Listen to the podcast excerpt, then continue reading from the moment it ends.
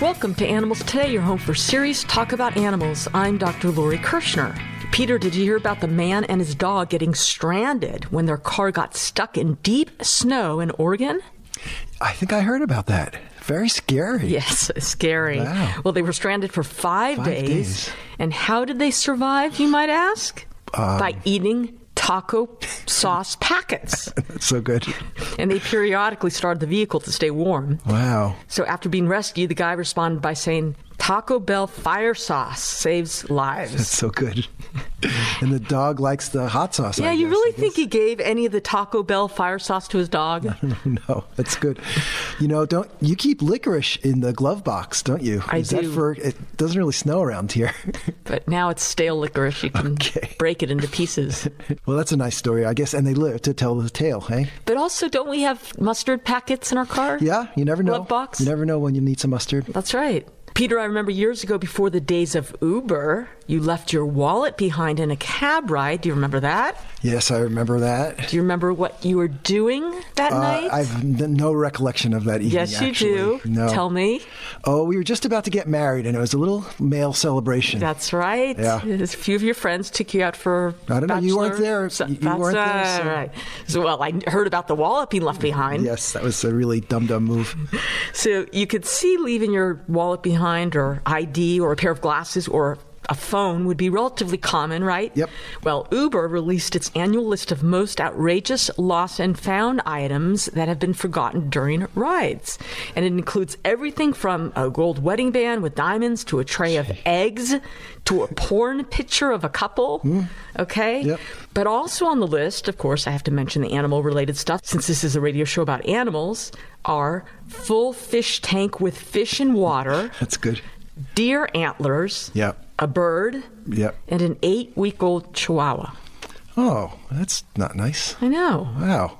And you know, I'd really like to hear that fish tank story. That's there must be more to that story. Yeah. According to the Business Insider, there are now new restrictions placed by American Airlines on the type of and the age of service or support animals that will be allowed to be brought on board on planes.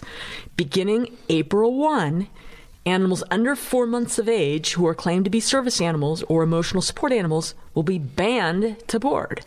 American Airlines states the reason for this change is because animals under this age usually have not received their necessary vaccinations that protect their members and customers.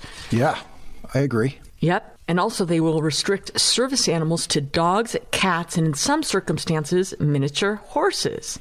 And only cats and dogs are allowed to serve as emotional support animals. So I guess people will no longer be able to bring their emotional support snake or pig or alligator on the plane. Right. Too bad. Or lizard. And this change also limits the number of emotional support animals allowed per passenger to one. Yeah, that makes sense. Also, I wonder if it frequently occurs where passengers would bring three of their emotional support miniature horses on at one time. you know, if one of the horses is anxious, then he needs an emotional support miniature horse. Oh, that's right. Keep him calm. Oh, so emotional support animals for emotional support animals. No. Oh, I like that. Are these horses like potty trained, or do they wear diapers? That seems like a little risky to me. Well, I'll answer that. Between 2016 and 2017, there's been a 74% increase in the number of emotional support animals traveling on Americans' major airlines. Also, Delta Airlines reported an 84% increase in the number of reported incidents involving emotional support and service animals on board its flights, including urination, Yep. defecation,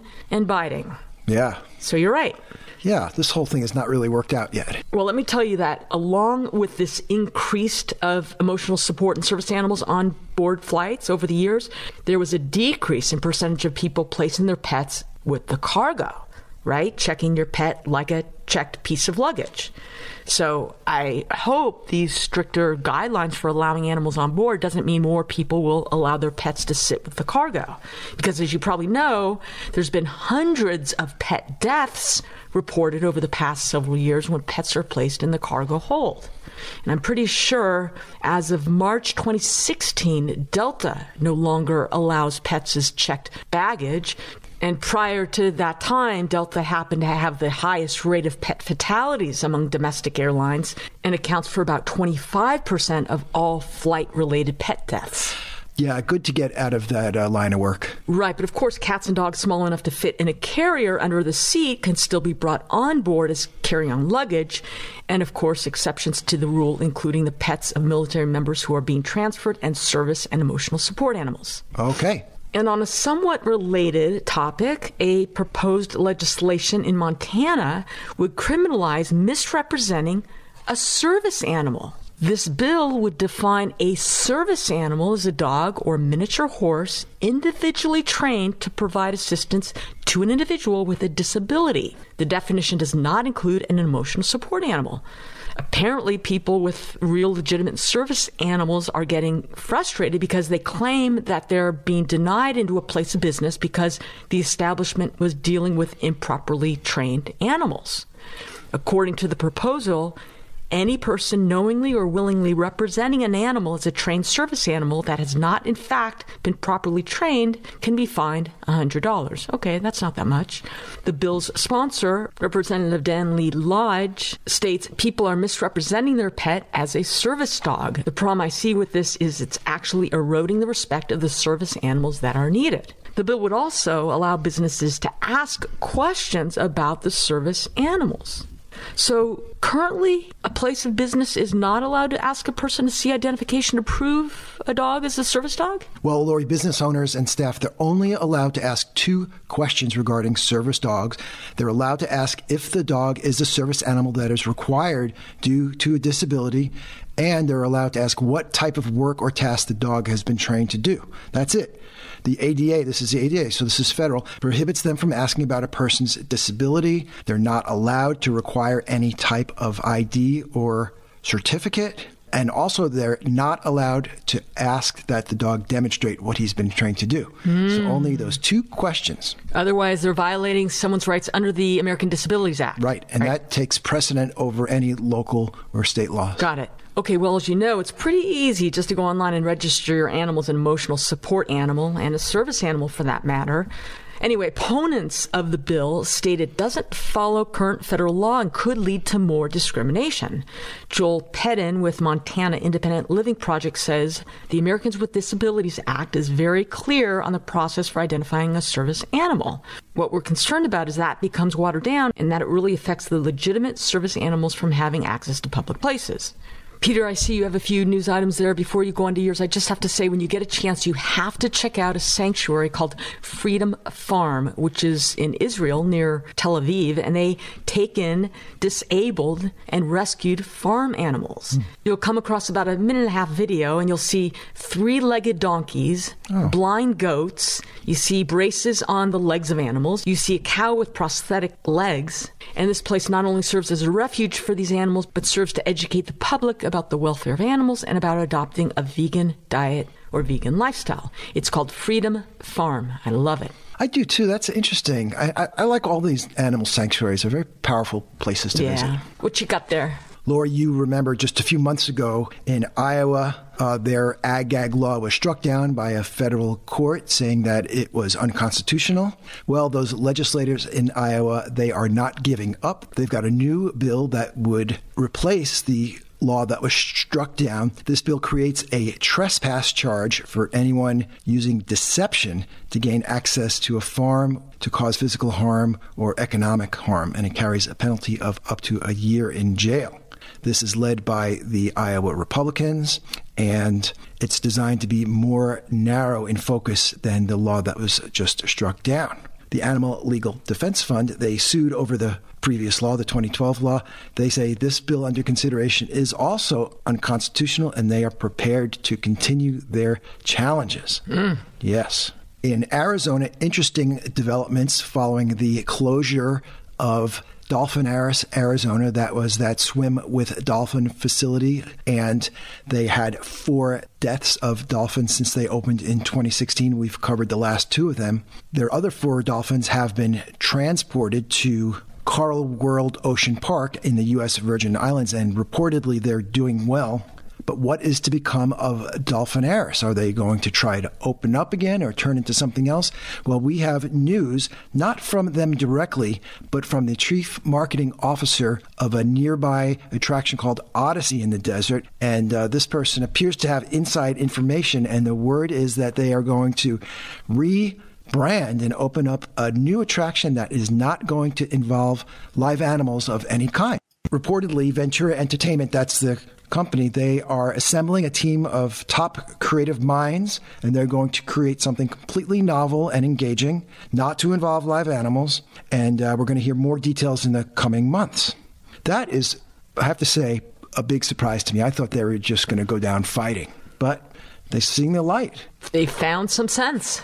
Patricia Caddy, she is the co founder of Dolphin Free Arizona. She said that we are pleased to learn of the news that Ventura Entertainment Dolphinaris Arizona will be rebranding and their facility will not integrate any animals into the new concept. We are still awaiting public announcement regarding their findings of the investigation, uh, what happened to the Duffs, and so and so. But congratulations to all those advocates who pushed hard for that, including uh, Patricia's group. Thank you.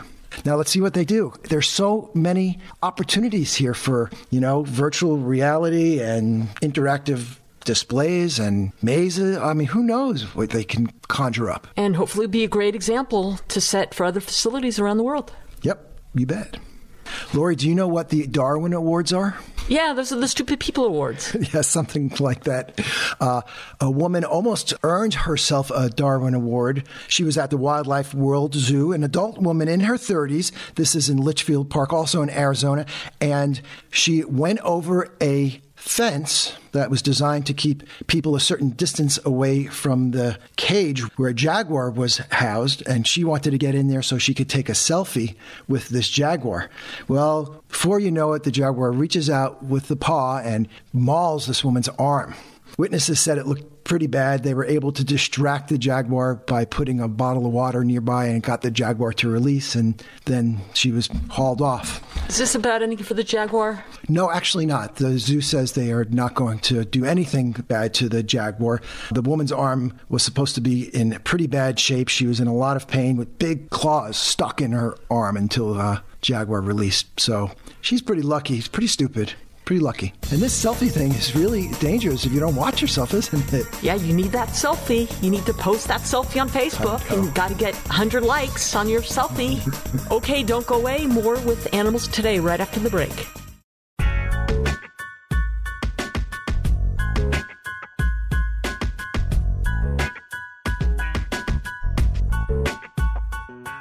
Back to Animals Today. If you're a cat or dog guardian, hopefully your animal has identification tags on their body and is microchipped. Many people think ID tags are enough if your companion animal gets lost or escapes from your home, but it's really not. I mean, what if the collar falls off of him or her, or someone purposely or accidentally removes their collar and tags? Then what? Having both identification tags and microchipping your pet is the best thing you can do to ensure, in the unlikely event you are separated from your animal, that he or she will be successfully reunited with you and your family. Now, in a minute, I'm going to tell you a little story to emphasize this point that microchipping your animal is needed in addition to identification tags. But first, what is a microchip? Microchips are small, they're about the size of a grain of rice. A hermetically sealed glass capsule keeps moisture out and contains a chip, antenna, and a capacitor. Now, the microchip is inserted into the loose skin of your dog's shoulder with a large needle. Now, this may sound painful, it really isn't. The dogs don't even flinch when it's inserted, so it doesn't even require sedation. A very interesting little fact here in 1985, Dr. Hannis Stoddard invented the microchip based pet recovery system and formed American Veterinary Identification Devices, AVID, AVID. AVID's pioneering work in the field of radio frequency identification has been globally recognized by the award of 37 patents. Avid saves pets' lives every day by reuniting thousands of lost animals with their families. Now, I want to tell you a true story. A few years back in Indio, California, a stray or, or, lost dog was picked up and delivered to the Animal Care Center of Indio Animal Shelter. So that's the, the animal shelter in Indio, California. Although the shelter's usual protocol, like most shelters in the country, was to perform a scan for a microchip upon intake to help determine who, quote, owns this dog. Their scanning device had been broken for a while, and dogs simply were not getting scanned. Now, we learned about this serious and unfortunate breach of standard protocol in a rather roundabout fashion. A few times a year, my friend Catherine would, on her own, arrange for anywhere from five to ten dogs to be transported from this disgraceful shelter in Indio, which had a very high kill rate, to a Northern California shelter, which was highly successful at getting their dogs into loving homes. Now, after making all the transfer arrangements, Catherine would pack up her own vehicle and escort the dogs to the safety of the northern shelter. Now, the dog in question, upon entering the northern shelter, was scanned and found to have a microchip, which provided enough information to locate the dog's owner, who proved to be a resident of the town of Indio. Even though the dog had no ID tags, being microchip made it possible to find the owner. Now, this man truly loved his dog and was terribly upset when he lost him. He immediately jumped into his car, drove 500 miles to reclaim his dog and reunite him with the rest of his family. So, except for the unnecessary thousand miles of driving, the the stress the dog experienced and the expense incurred by the owner, this fiasco ended happily. Nevertheless, think how easily it could have been completely avoided if the Indio shelter only had a functioning scanner and used it. This dog was lucky to get out of the Indio shelter and to get scanned, even if 500 miles away.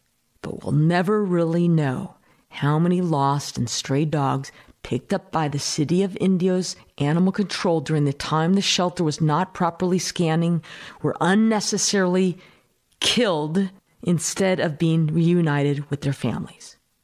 So, very important number one, make sure your dog and cat is microchipped. Number two, keep your microchip registry information current. The shelter where you adopted the dog or cat or a veterinarian can assist you in locating the registry for the chip. And number three, don't forget all companion animals should also be wearing current identification tags. And you are listening to Animals Today, your home for series talk about animals. Join us each week for animal news from around the world and visit us at animalstodayradio.com. I want to remind my listeners how important it is to plan for the care of your animals in case you die before them. And I want to tell you a little story related to this. Several years ago, when I was single and living in a condominium in Palm Springs, I had an elderly neighbor who lived across the way who had a dog, Chloe. Chloe was an eight year old white terrier mix, and my neighbor just loved this dog. Now, sadly, after an illness, this woman passed away, and she never made arrangements for someone to care for Chloe after she died. Now, her children traveled from the other side of the country to bury their mother, but they had no interest in taking or adopting Chloe. So Chloe ended up in a shelter where, as you know, tragically, many unwanted dogs are euthanized. This was clearly the last thing my neighbor would have wanted to happen to Chloe. Now, fortunately, because of my good working relationship with the shelter personnel, they agreed not to euthanize Chloe and to hold her until I could find a loving forever home. And fortunately, this did happen. Chloe lived out her senior years not only with a wonderful couple, but with their shepherd mix, who she adored. And you helped place Chloe, didn't you? Yes, I did. Yeah. And your friend who passed away, she didn't have a will, but also didn't tell her children what she would want to happen to Chloe. So there was really chaos, wasn't there? There was chaos. Okay, so there's the big message. You have to plan, but what really should you do? And you spoke with Frances Carlisle, a legal expert, about this a, a few months ago, didn't you? Yes, Frances is a New York attorney specializing in trust and estate planning, and she shared her experiences with us in the steps all dog guardians should take when preparing their will. And the first is that you need to prepare something and you need to have a lawyer who's experienced in this. She explained that many lawyers, they did not learn this in law school and they're just not up to what they uh, could do or should do. So make sure you uh, speak with someone who's done this before. Which is not to say that you necessarily need a will if you are going to communicate your wishes to trustworthy friends or family and even get it in, in writing. But just uh, make sure you take some steps so so people know what you want. Peter, you need an agreement from your friends or family. A lot of times, friends or family don't really want that responsibility after they're gone. So just don't lay it on them. A further step you could take is to create a pet trust, right? Right. So you can't leave property or money directly to your companion animals. They're not allowed to receive that, but you can create a legal structure, a trust uh, that you can fund with money and then designate trustees to care for your animals when you're gone with your specific instructions. And it's important to review your arrangements each year to confirm that the caregivers and trustees you've chosen are still willing and able to fulfill these duties. And we do that yearly with our people too, don't we? Right. Which reminds me of uh, Leona Helmsley. Yes, Leona Helmsley and her dog Trouble. Trouble. So Trouble was her Maltese dog, and she left $12 million in the trust fund for Trouble, right, Peter? But later, the judge lowered the inheritance to $2 million. And listen, after receiving numerous death and kidnapping threats, Trouble retired to Florida. And she died at the age of 12 in 2011 but she had full time security and received round the clock luxurious care from the general manager of the Helmsley Sandcastle Hotel in Sarasota. So that's probably the richest inheritance by any animal. I do believe so. More with animals today, right after the break.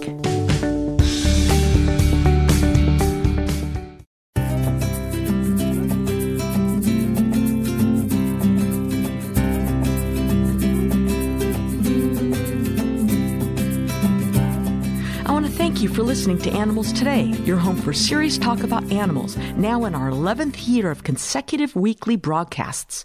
Animals Today is brought to you by the Animal Welfare Organization, advancing the interests of animals. Please visit them at aianimals.org and consider making a donation to help support the show. That's aianimals.org. And thank you for your interest and your support. Welcome back to the show we have some hopeful news for horses and anyone who cares about horses in the United States. There is brand new federal legislation just introduced that would permanently ban the slaughter of horses for human consumption and end the current export of American horses for slaughter abroad. Here to tell us about this legislation, I'm very pleased to welcome Chris Heyde, who is a lobbyist with Return to Freedom Wild Horse Conservation. Welcome, Chris. Hi, thank you for having me. Chris, there are two parts of this bill. Let's take them one at a time, please, beginning with the part that would ban the slaughter of horses for human consumption in the U.S. Uh, is that happening currently? Are there Americans consuming horse meat voluntarily and knowingly? No, there aren't, and uh, we've actually had stopped that. Uh, well, actually, that really hasn't taken place, other than kind of incidentally. You know, you had some restaurants that would import horse meat from back overseas, uh, you know, selling it in odd restaurants that would want to sell it as a delicacy, but they'd usually import it back from France or Belgium, uh, you know, through exotic meat dealers. Yeah, but again, that was fairly rare, and you usually had to ask for it or go to, you know, rather exclusive restaurants to get it. But outside of that, that really didn't take place in the United States. And there was sometimes, you know, after World War II or right at the end of World War II with meat shortages. But again, it was extremely rare, and uh, it, it never took place in the United States. But slaughter did take place in the United States up until about 2007 when we shut the plants down um, under kind of state law, uh, one plant in Illinois and two plants in Texas. So, what is the point of the first part of the legislation, which would ban the slaughter uh, for human consumption if no one's eating it? Well, it's really important because to, to kind of apply laws fairly domestically and internationally, you kind of have to apply them fairly all around. Uh, because if we were just to ban the export of horse meat, then certainly international countries and other countries that we have trade agreements with uh, would say, well, the United States isn't applying these laws fairly to themselves. They would do, well, obviously, you know, we're, we're kind of in a unique situation with trade agreements uh, under, under, the current uh, administration as we have been in the past. But normally, you know, these uh, foreign countries would say, well, the United States isn't treating itself and its own um, citizens the same as they are treating foreign markets. So they would kind of sue us under agreements and things like that. So that's why we were making sure to ban it here, even though consumption really doesn't take place here. So, you know, that's why we really need to make sure we ban it domestically, uh, even though it doesn't take place. Uh, and when the plants even were operating here, all of the meat still was exported out of the United States. Mm. Uh, so really, that's the ultimate goal: is that we want to make sure we close the plants here so they don't export the meat out of the country. So, talk about the exportation of live horses for slaughter abroad. What's happening now? Which horses are subjected to this?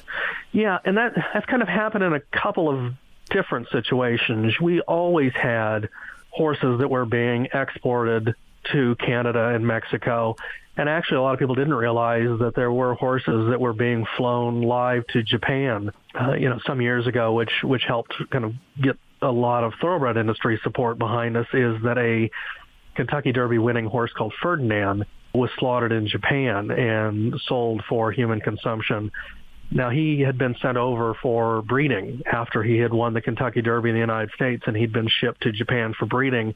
And when he was done, you know, making money for them uh, as, as a breeding stud, they just decided to dump him off and, and slaughter him. That's incredible. But still, there are horses that are shipped live to Japan and they have a very quirky law is that you know you could be a 30 year old horse in Japan, but as long as you stand on Japanese soil for I think it's about 18 months, you could be considered a domestically raised horse, and then you could be sold on the market as a domestically raised horse, even though you're a 30 year old horse from the United States. Uh, so you have that market that was going on, but it, that wasn't huge most of the market is they are shipping live horses, and they always were shipping live horses from you know the 80s and 70s up until currently to Canada and Mexico. And there are plants not far across the border in Mexico and Canada who then in turn send the meat to their parent companies in France, Belgium, and then they in turn distribute the horse meat throughout Europe. And that continues to this day. And that kind of transitions us, uh, us to really the big important part of this bill, which is we would need to make sure that the horse meat from the United States, whether it's again, even if it's slaughtered here or continues to be exported, because that's what is continuing to happen to this day, is we need to ensure that that live horses that are being exported, that that meat does not continue, that those horses and the meat that comes from those horses does not continue to flood into the market. American horse meat uh, is going to you know Mexico, Argentina, uh, throughout Latin America. It will go to China, Russia, uh, Italy, uh, and the reason for this expansion of a market is that several years ago the EU, you know, obviously if anybody had followed this issue or seen the international news, is that the EU was hit with a scare of tainted horse meat and some of that actually showed up in IKEA meatballs. Yeah, I remember the, the big market of that. Uh, and that is because you know that it didn't necessarily get traced back to the United States, but it caused a big concern that the EU was cracking down even further on tainted horse meat. And uh, you know, American horse meat, which is really the impetus for the SAFE Act, which is the Safeguard American Food Exports Act, is, is American horses are given all kinds of drugs. Uh, currently, I think it's about 320 drugs that are given to horses. None of them are, are approved to be used on horses that are raised for food. Now, that doesn't mean many of them couldn't be used for horse uh, for horses that are are raised for food. It just means none of them are approved to be raised for horses for food. But certainly many of those, like phenylbutazone, yeah. or bute, which is extremely common for horses, is highly toxic to human beings. And if you know if you're given bute as a foal, that would exclude you for the rest of your life, even if you're only given once. So the EU is very concerned about horses coming out of the United States because there is no tracking uh, uh system for drugs that are given to American horses. So the EU did crack down on American horses and put some restrictions in place. So, you know, American horses needed to find other markets, and the plants from Canada and Mexico were looking for other markets besides the EU, hence going to Russia and China and South America and stuff like that. So the, the market has expanded outside of the EU. So tell us about this legislation that you're working on and who's behind it and what do you hope to really achieve here? Well, again, it's the Safeguard American Food Exports Act. Uh, it is H.R. 961. It was just reintroduced in the House of Representatives. It's the same version uh, that was uh, in the last Congress. This time, however, we, because the Congress is democratically controlled, sponsors. Uh, this time, it is the sponsor of the bill is Congresswoman Jan Schakowsky, who is a Democrat from Illinois, which is where we closed the last horse slaughter facility in 2007. And the lead co-sponsor is a Republican from Florida, Vern Buchanan. He's the sponsor last Congress. And the, the hope is, again, is to, it's not an outright ban on slaughter, but it would make sure that all horse meat is prohibited for being used or approved for human consumption. So, you know, it's kind of a roundabout way of making sure that all horse meat is basically condemned for human consumption. You know, because again, it's not safe. Uh, you know, horses are raised, and I say companion, I mean that very broadly you know, for either race or, you know, companion or not really agriculture because that's kind of very rare to traditionally use them as agriculture, but, uh, you know, not necessarily, they're not food animals. So any other, you know, activity besides food animals. So that's our hope. Uh, we're looking to continue to get co-sponsors, get the numbers up, and hopefully under this new democratically controlled House of Representatives, uh, we can move to pass the bill and, and finally put an end to, to horse slaughter. And is there interest in the Senate right now? There is. There is. We obviously have uh, Senator uh, Menendez yep. uh, from New Jersey has been a long-time sponsor of this bill, and Senator Lindsey Graham, who is uh, taking over as chair of the Judiciary Committee in the Senate. It's the Senate is still Republican controlled, so we do have kind of two different you know chambers with this. Uh, but thankfully, the Senate has been better than the Republican controlled House in the past. So, you know, they, they've, uh, you know, Mitch McConnell, the majority leader, actually has been a supporter of banning horse slaughter. So hopefully now with these two chambers, uh, you know, while not aligned politically, hopefully for horse slaughter, they'll be aligned, uh, you know, for us. And, you know, we just need a chance. Yeah. I think that's what we've said all along over the years is if, if given a chance, we can pass this bill. So any U.S. citizen can contact their legislator and, and give them their opinion on this, right? Absolutely, absolutely. Yeah, returntofreedom.org. Uh, we have uh, action alerts and phone numbers. You can find your member. Uh, you can send them an email through the, the, the action alerts on the front page. You can find phone numbers.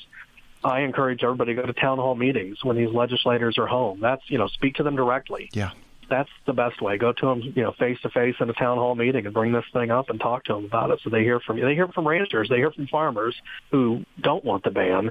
It's time to hear from activists who do want a ban. Well, thank you very much for bringing this uh, information to us. I've been speaking with Chris Heyde, representing Return to Freedom Wild Horse Conservation. Thanks a lot, Chris. Great. Thank you very much.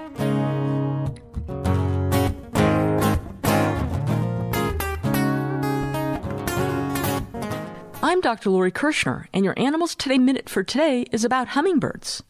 These delightful diminutive flyers comprise more than 300 species with a range from southern Alaska to southern Chile.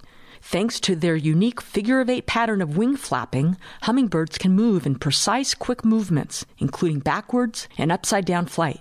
Hovering by a flower permits their long, specialized tongues to reach the flower nectar before darting off to the next meal. And depending on the sugar content of the nectar, hummingbirds may consume up to their own weight of it each day. Less preferred foods include tree sap, pollen, and insects. But a lot of energy is required to sustain their metabolic rate, which is the highest of any warm blooded animal. Their name, of course, comes from their characteristic sound produced by the rapidly flapping wings, measured at up to 80 beats per second. The smallest hummingbird, the bee hummingbird, can weigh less than 2 grams. That's less than a penny, and most weigh less than 5 grams. It's easy and fun to attract hummingbirds to your garden with easily available feeders and sugar solution. But here's a tip. They often get stuck in open garages after being attracted to the red color of the door's emergency release cord's handle. Their natural instinct to fly upwards to safety rather than horizontally out the opening can tire these little guys out. But by painting the handle a different color than red or wrapping it with black electrical tape, the birds won't wander into the garage. And that's your Animals Today Minute for today.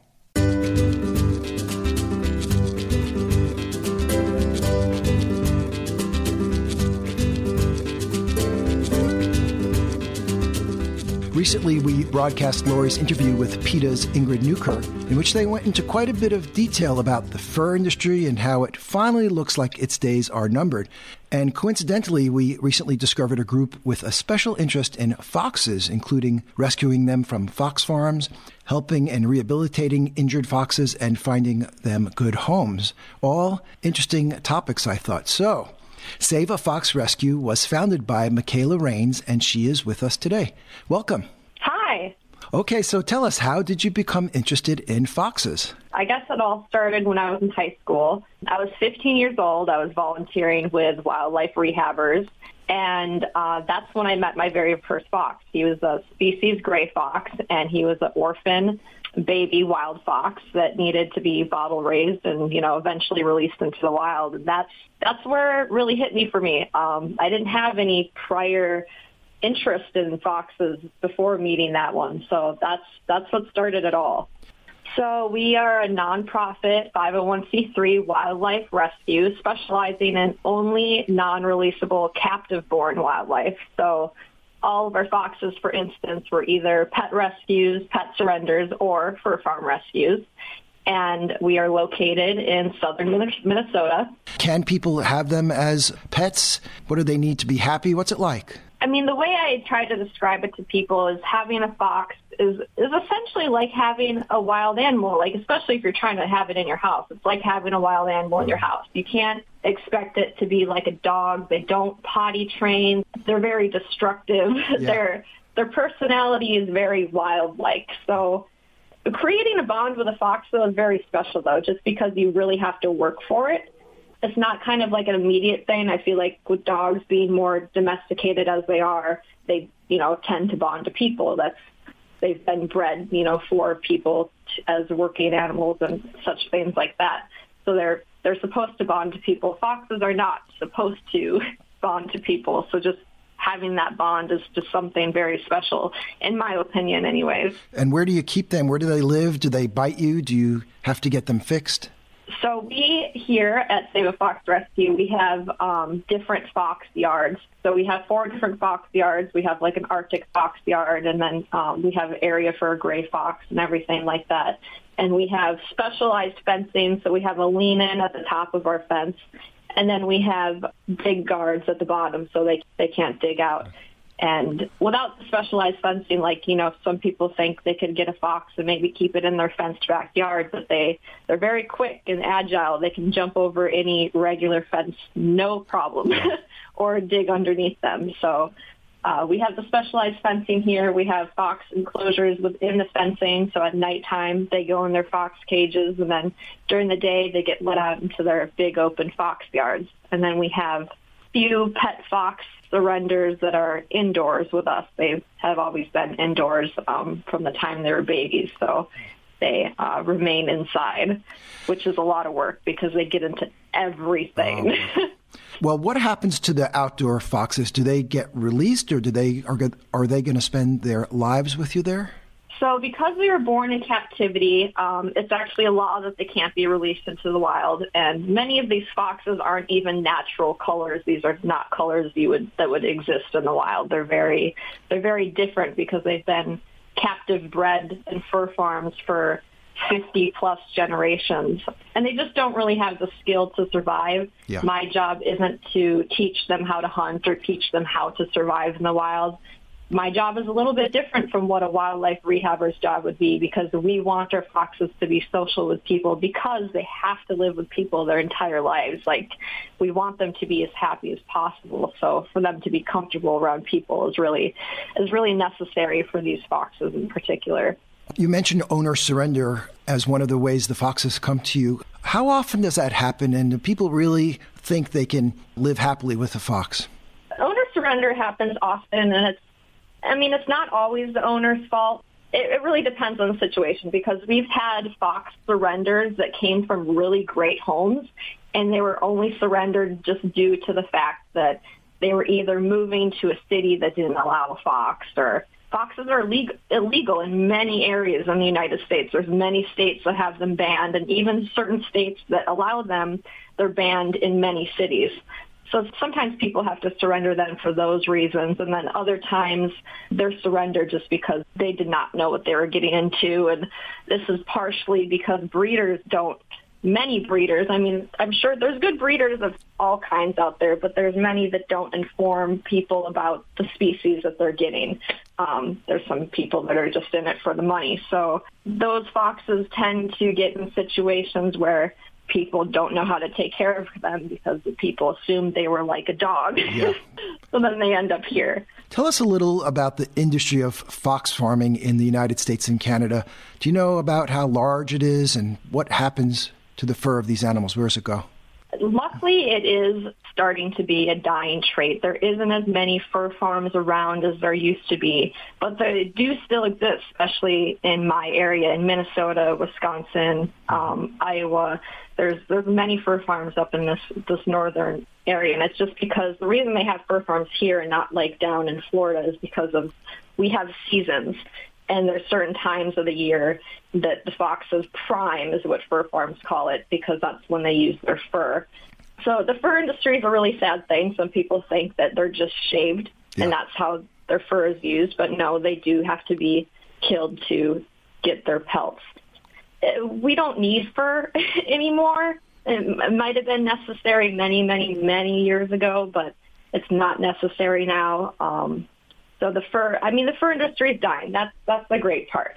Yeah, I think there's you, not as many people um, I, I purchasing think, it, but people do purchase it for taxidermy purposes too. So that's that's another thing. It's not just the clothing that fur farms are in business for. It is for things like taxidermy as well. Mm. Can people visit Save a Fox, visit you, and look at your foxes, or play with them, or feed them, or whatever? Yeah, yes. So we are open to the public. It is by appointment only. So people schedule through our Facebook page, Save a Fox Rescue, and they can come in and they can learn about the foxes. They can even interact with them. They can feed them treats.